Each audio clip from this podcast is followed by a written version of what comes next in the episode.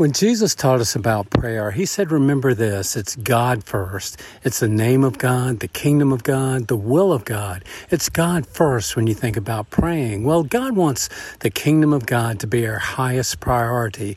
As followers of Jesus, uh, it's a challenge to keep that in its rightful place.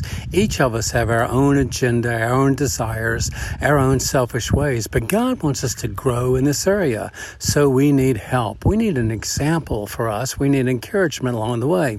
Well, one point of encouragement that I found lately came from the book of First Kings, and it's a familiar story for a lot of you. It's a story about that transition time. King David is is going to die, and his son Solomon is going to become the king of Israel. Remember that?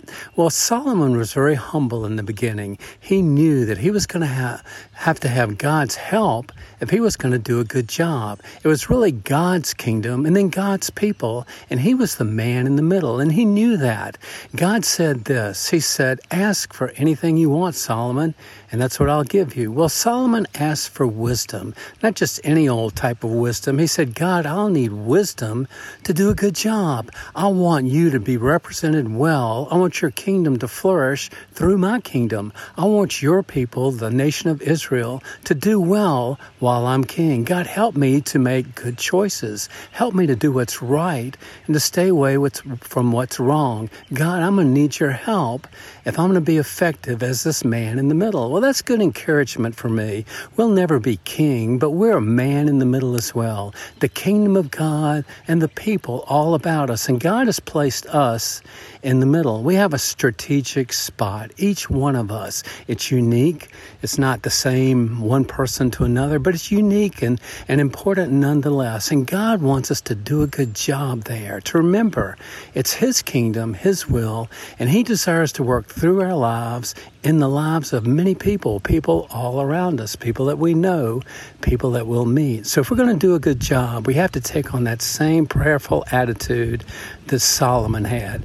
God, I'm going to need your help. I want to represent you well. As a matter of fact, I realize that I am your ambassador here between you and the people that I know that I'll meet. And God, I need wisdom to make good choices, to do a good job. Well, that's an important prayer to me. It's something to keep on that front burner of my prayer list. God, I know you have something for me to do, and I know that you want me to represent you well while I'm, the plan- I'm on the planet. So, God, I'll need need your help.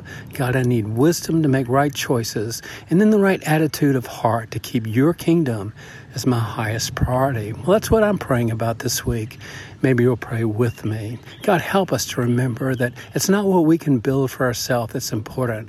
It's what you're building on this planet. And you've placed each one of us as followers of Christ, of Christ in the middle between you and the people who are all around us. And you want us to represent you well, to make good choices, to be influential among the people that we know in a way that reflects who you are and reflects your glory. God, it's your name, your kingdom, your will will, and we're ambassadors. God, help us to do a good job this week.